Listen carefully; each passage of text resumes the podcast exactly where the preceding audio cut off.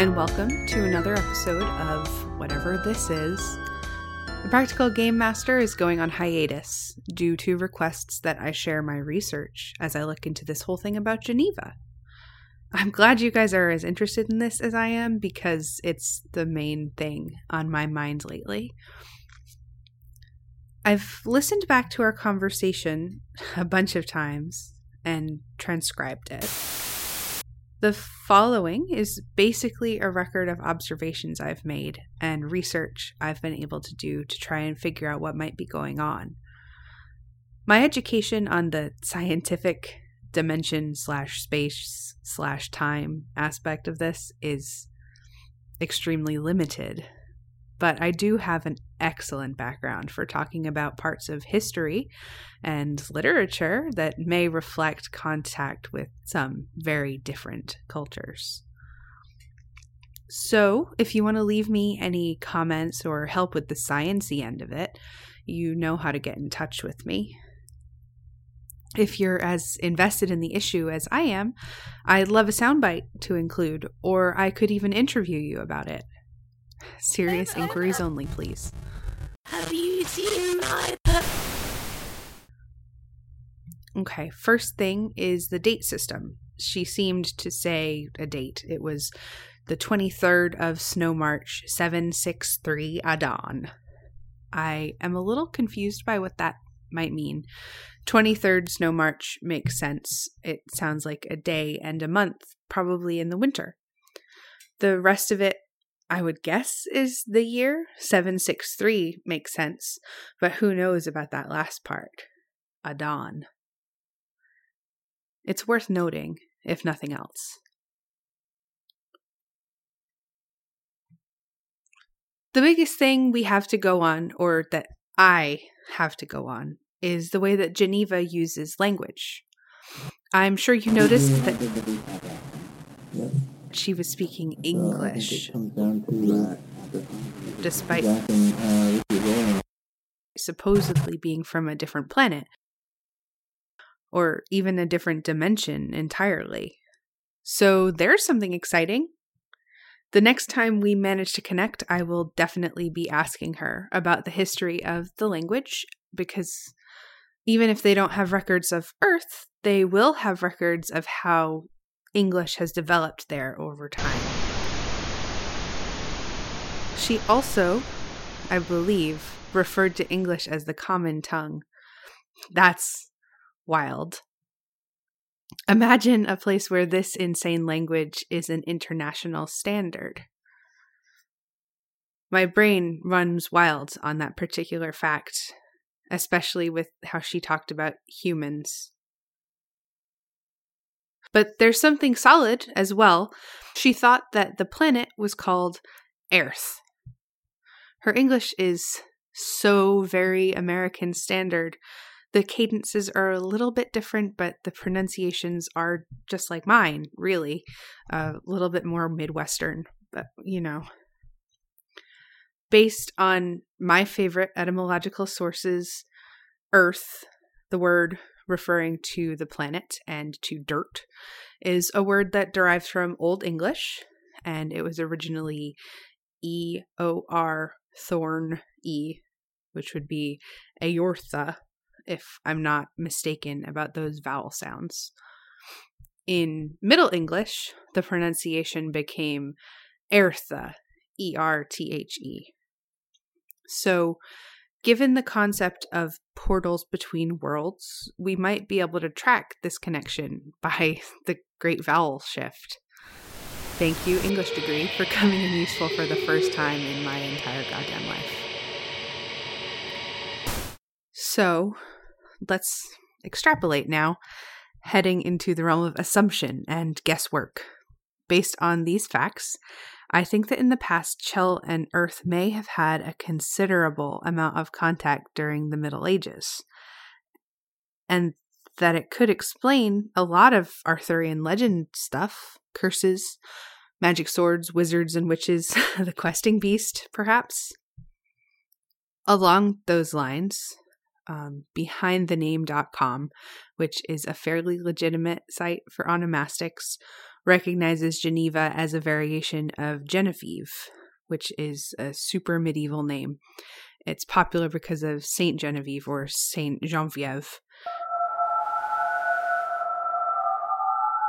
Doesn't matter. He tapped it. 11 again. who is the patron saint of Paris. I'll be asking Geneva about that one too if I get the chance. As for portals, I've been looking into sort of the general concept of portals between worlds, and I can't really find any mention of a society that guards or researches such a thing, except maybe NASA for all I know, it's the true purpose of the Freemasons, but that's not knowledge I'll be able to come by. I think modern interest in portals stems from Einstein's theory of relativity. Yeah. You know, E equals mc squared, Yeah, yeah. etc. As I already said, I don't main science. But a lot of physicists have been working off of this theory for years in order to try to create wormholes and things that would allow us to travel great distances in a short period of time. I can't find anything that talks about breaking through to another world, though. As far as I understand, wormholes opening directly between two planets would just suck one planet into the other, causing them to smash together and it would kill everyone who may have been able to take notes on that. That's about where I reach my limit on the science stuff. Like I said, if you have any insight on it, hit me up. I'm starting to think I'd have to get an advanced degree in physics to learn more. And I just don't have that kind of time or money or talent. I do know about portals from a mythical perspective. It's definitely skewed towards the European side of things, but since Geneva speaks English, I'm not sure that's going to be a problem. A common way to travel between worlds is a mount or fairy ring. You go out to the moors at night, or you step in this ring of mushrooms or violets and fall into fairyland, where nothing makes sense, and there are immortals and people with immense power, and you may get tricked or trapped, and you might never return at all. If Chell is a place where magic is real, by which I mean flashy magic, please don't at me if you do tarot or divine with the pendulum or whatever regular witchcraft stuff. I know that's a thing. Uh, but please do at me if you can cast Bigby's hand. Anyway, Chell more than fits the bill as Fairyland. What I'm basically imagining here is an English dirt farmer, someone like the guy from the beginning of Monty Python and the Holy Grail, the help, help, I'm being repressed guy. I'm picturing that guy picking mushrooms one second and facing down a literal dragon the next. Not that we discuss dragons. And it does sound like there was a certain amount of infrastructure in place if humans colonized Chell and the natives from Chell came to settle here. So I'm not sure it would be accidental.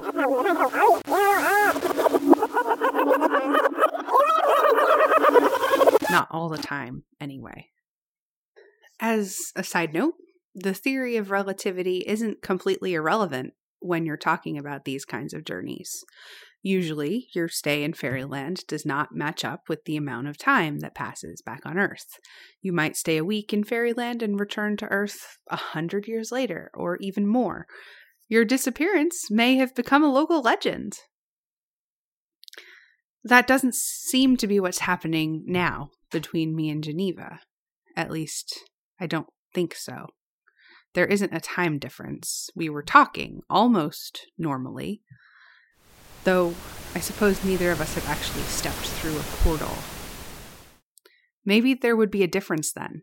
Imagine I put on my robe and wizard hat, step through a door into Geneva's world, and as soon as my feet touch the ground, I crumble to dust.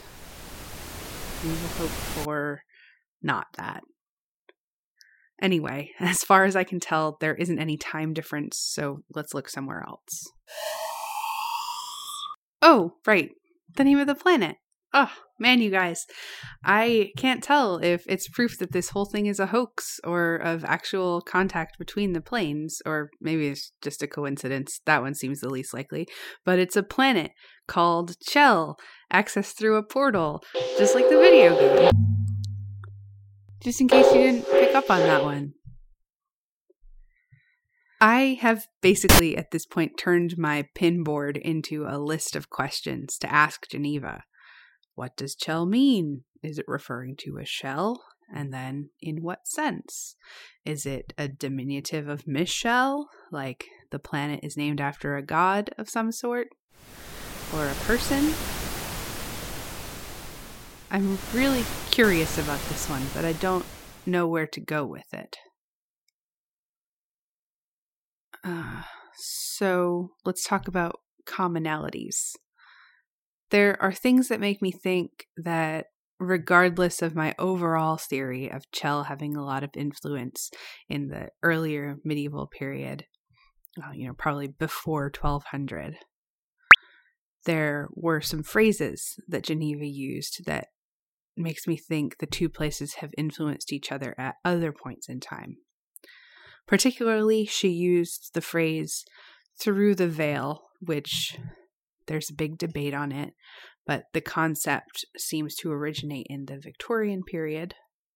So there's that, as well as the phrase, this is getting awkward, which is just so very contemporary, like 2004 and after contemporary, that I, I, I don't think it's possible for there not to be a connection there. Another thing in this vein is the way she spoke of elves and dwarves. She did it in a way that sounded very much like D&D in the sense where there are humans and elves and dwarves and other races all living side by side. Clearly not in harmony, but in mundane fact, which is very weird. If we hearken back to the fairyland thing, I'm sure that I'm insulting somebody with that word choice, but oh well. The typical understanding is that fairies, both elves and dwarves would fall into that broad category. Fairies are old gods that have been pushed aside by Christianity. So elves and dwarves in the D&D sense, the Tolkienian sense basically. It's confusing the issue at best. Also, just like as a side note, am I alone in thinking that Geneva might be a dwarf? The gruff voice, the almost scientific way of talking about the world, the um, blunt way that she spoke about humans. That's my gut feeling on it that's kind of all I have for now. But one last thing I've been powering through it. Um, editing this is going to be a bear, but. Can you grab that? I'm sure you've noticed that I've gotten a lot of interference as I recorded this. As far as I can tell, none of it is from Geneva.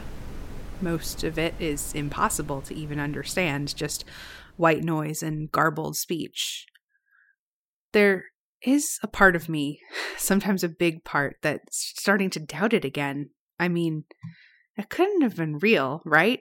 The thing is, at this point, I'm not the only one who's had an experience like this. People are talking about it on several of the podcaster discords I follow, and I've even seen some legit articles about strange signals interrupting radio broadcasts. I'll link you there on Twitter. I don't know what's going on, but if we're experiencing widespread contact from another dimension, this could be serious. I need to talk to Geneva.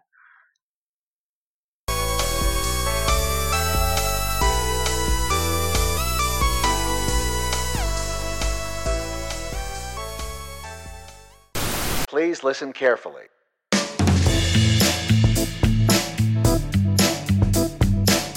Thank you for listening to Interference. For more information or to get in touch, head to orczone.com or tweet us at the Orc Zone. Thanks again to Ree from the Magpies podcast, Grayson from Heroes Not Included, and Tessa from Shenanigoons for submitting audio clips that we used. Their info is in the show notes. As always, my thanks to Jahzzar for the use of their song Please Listen Carefully, available at betterwithmusic.com.